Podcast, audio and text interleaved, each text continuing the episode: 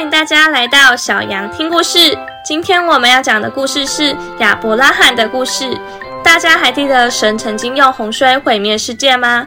但后来挪亚的后代人变得越来越多，人们又开始变得不听话了。只有一个叫亚伯兰的人愿意听神的话。有一天，神叫亚伯兰搬去迦南地居住，因为神要赐给他迦南地，还要让他有很多的后代。于是亚伯兰就带着太太撒莱跟侄子罗德出发前往迦南地。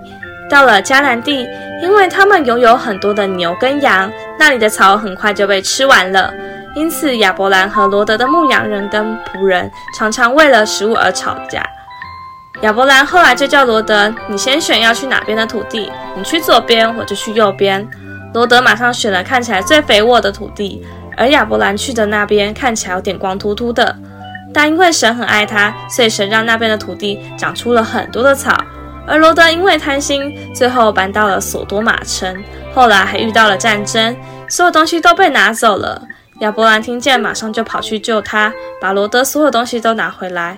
神很喜欢亚伯兰，在他九十九岁时，神跟他立约，要给他很多的后代，也请他改名叫亚伯拉罕。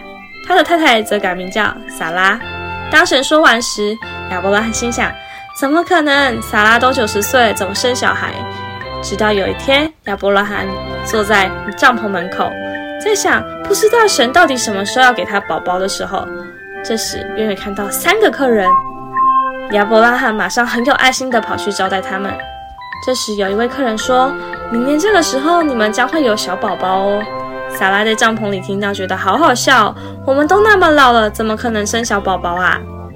但等到了第二年，亚伯拉罕一百岁时，他们真的生了小孩，终于可以当爸爸妈妈了。他们好开心。他们照着神所吩咐的，小朋友取名叫以撒。亚伯罕真的很听神的话，是个知足、有爱心又有信心的人，所以他得到神很多的祝福，让他拥有很多的后代，还有迦南美地。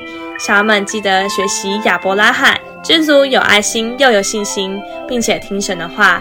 也要记得准时收听下一集的小羊听故事，小们平安再见。